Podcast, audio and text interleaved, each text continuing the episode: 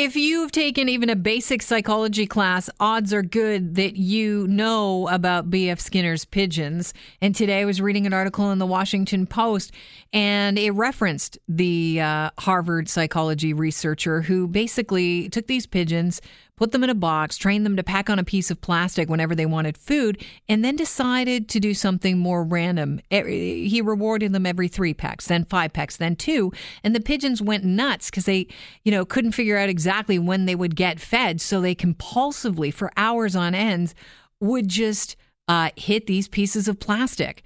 And uh, this article compares us to the pigeons. We are now BF Skinner's pigeons, except for the piece of plastic is a smartphone. We are completely addicted. We spend hours, you know, g- going over our apps, looking for likes, and we are obsessed. And this is done so by design. Nick Fitz joins us now. He's a senior behavioral researcher at Duke University Center for Advanced Hindsight.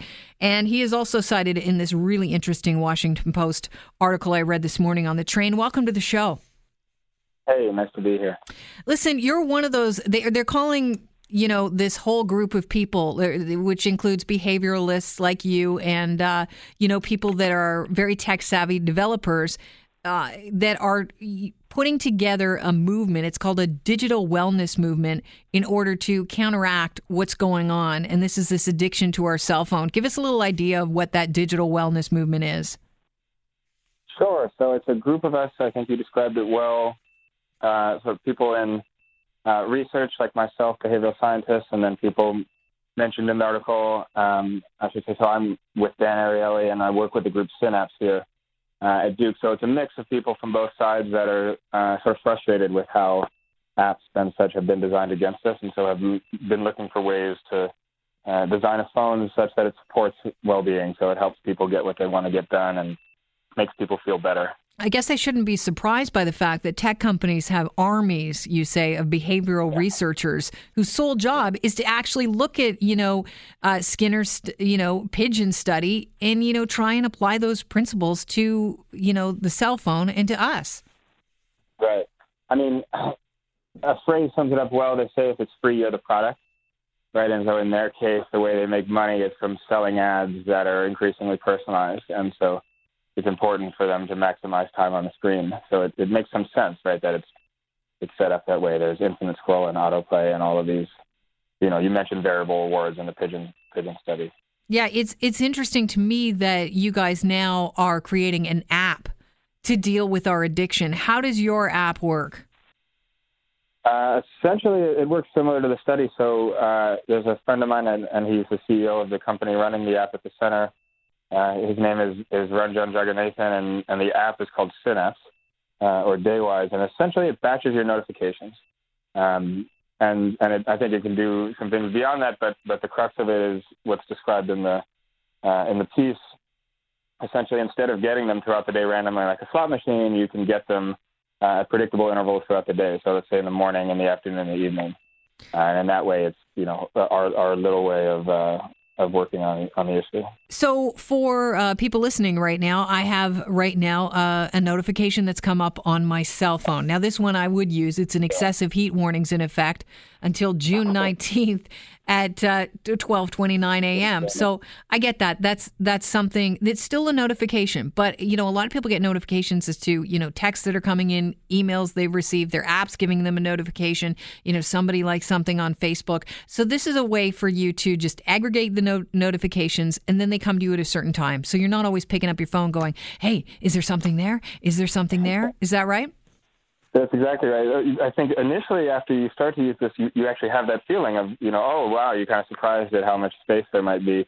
Um, and you, you can get certain notifications. I think, with, I, you know, I'll let them speak for themselves, but um, you might want to get calendar notifications all the time or certain ones. But but that's exactly right. Essentially, it would aggregate those. You may not, you may get social media notifications all at night, right? That sort of thing. And so it aggregates them and, and then delivers them for you instead of that constant ping or a variable ping rather. Before people get used to the app, uh, it, it, does it have any adverse effects on them?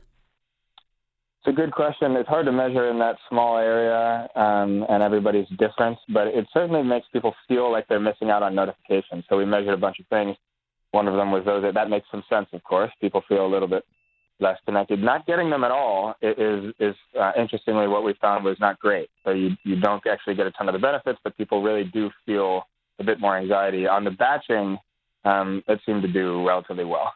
You uh, have taken things to the extreme for yourself because you know you mentioned uh, you know in this article that you were you realized you had a problem when your your dad was visiting, and you were uh, were you were you in the washroom? You were in the bathroom. Now I can't yeah. I I cannot. Uh, give my consent to that. Having the phone in the bathroom, that's a little over the top. But anyhow, you're in the bathroom, you're in graduate school, you're scrolling through Instagram while your dad's waiting outside, and you realized, holy crap, I have no idea how much time I have left with him. Yeah, that's that's definitely a good way to put it. It's an experience I remember well. I wouldn't say, you know, the Post puts their own spin on it, of course. I, I'd been living out in Vancouver for a while and doing research on this uh, with, with the old advisor of mine, Peter Reiner. But I did have that experience, of course, um, where I realized, you know, my father's getting older, and I'm sitting there. He's visiting from 3,000 miles away, um, and it's sort of a shame that I'm scrolling through, looking at like photos of people I don't really know. So you um, are working on to the extreme. I just don't. Um, well, the extreme is to to me. This is the extreme. You installed an extension app on your computer called Mortality. So at, at, anytime you go online, you're greeted by a black and white countdown now of the days you have left to live. That's true. That's I, true. I think that you probably get used to that after a bit, but uh, that a, a, friend of mine and collaborator Ari Kagan put me onto that, and that's um, yes, that is true. So we can can we download that? Can it, can you put yeah. it on your your cell phone? Because it would be a great. What? How has that changed how you perceive things? Um, so that's why I open a new tab. When I open a new tab on Chrome on my computer, I see that, and that's just a really nice reminder, I think, to not do, um, to not sort of uh, do things on the internet just to be doing them on the internet, but to be thinking about what do I should, like, do I want to be kind of doing this? And it, it, I think probably it does wear off after a bit, but it's a nice reminder for me. I think it's some people maybe it's uncomfortable for me. It's um, quite nice. And does it? So this is in days. It's not a countdown clock as to minutes. No, I did. You can you can uh, you can shift that. You can you can choose whether it's minutes. For me, I don't need that. I, mine mine changes every day.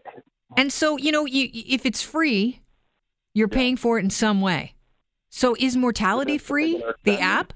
Yeah, mortality is free. I don't think the I don't know if the guy makes money. There's no ads. So if, you know, people do just make stuff and put it up on the internet. Um, but that's kind of the problem. Is like, how do people get paid? How do we pay journalists? How does this all work, right? There's subscriptions to the Times and other places, but it is it's a tough problem to solve. Uh, you know, people don't really want to pay for Facebook. There's an interesting case study there. They wouldn't pay four to five people wouldn't pay a dollar a month. Uh, so I don't know what we do in terms of uh, not having these set up this way. All right. Well, listen, I, it's been a pleasure talking to you, Nick. I'm running out of time, so I'm going to hang on to your number and I'll probably call you back uh, to discuss uh, this topic at a, at a later date.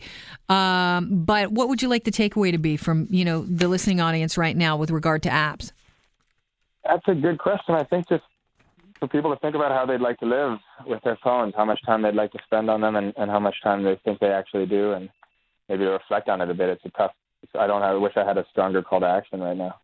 Nick, I appreciate your time. Have yourself a fantastic afternoon. Thanks. You too. Have a good one.